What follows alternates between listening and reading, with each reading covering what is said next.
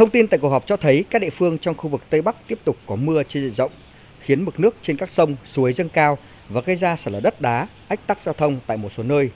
Công tác khắc phục sự cố đảm bảo giao thông cho người và phương tiện qua lại đang được các địa phương khẩn trương triển khai.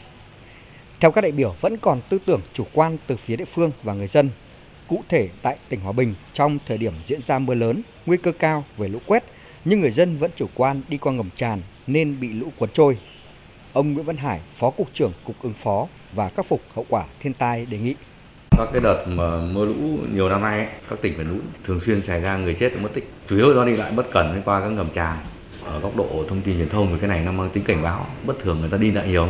Hòa Bình đợt mưa lũ nào cũng có người. Thế thì xem lại cái công tác thông tin truyền thông của tỉnh Hòa Bình đến cơ sở ở các khu vực nó như thế nào. Những cái chỉ đạo chung rồi nhưng mà những cái tỉnh có những cá biệt như này chúng ta sẽ cần tập trung hơn trong rút kinh nghiệm hoặc kiểm tra cụ thể hơn về các thông tin truyền thông. Kết luận cuộc họp, ông Nguyễn Văn Tiến, Phó Tránh Văn phòng Ban Chỉ đạo Quốc gia về phòng chống thiên tai nêu rõ, diễn biến mưa lũ còn phức tạp, các địa phương không chủ quan, rút kinh nghiệm để giảm thiểu thiệt hại về người sau thiên tai.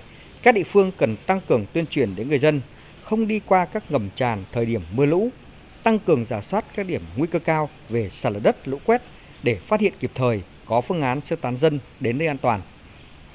Về diễn biến thiên tai và thời tiết chúng ta không chủ quan, tiếp tục theo dõi tình hình diễn biến của thời tiết, kiểm tra hệ thống thoát nước và tổ chức tiêu úng sản xuất nông nghiệp ở khu vực trũng thấp, khu vực đô thị và khu công nghiệp.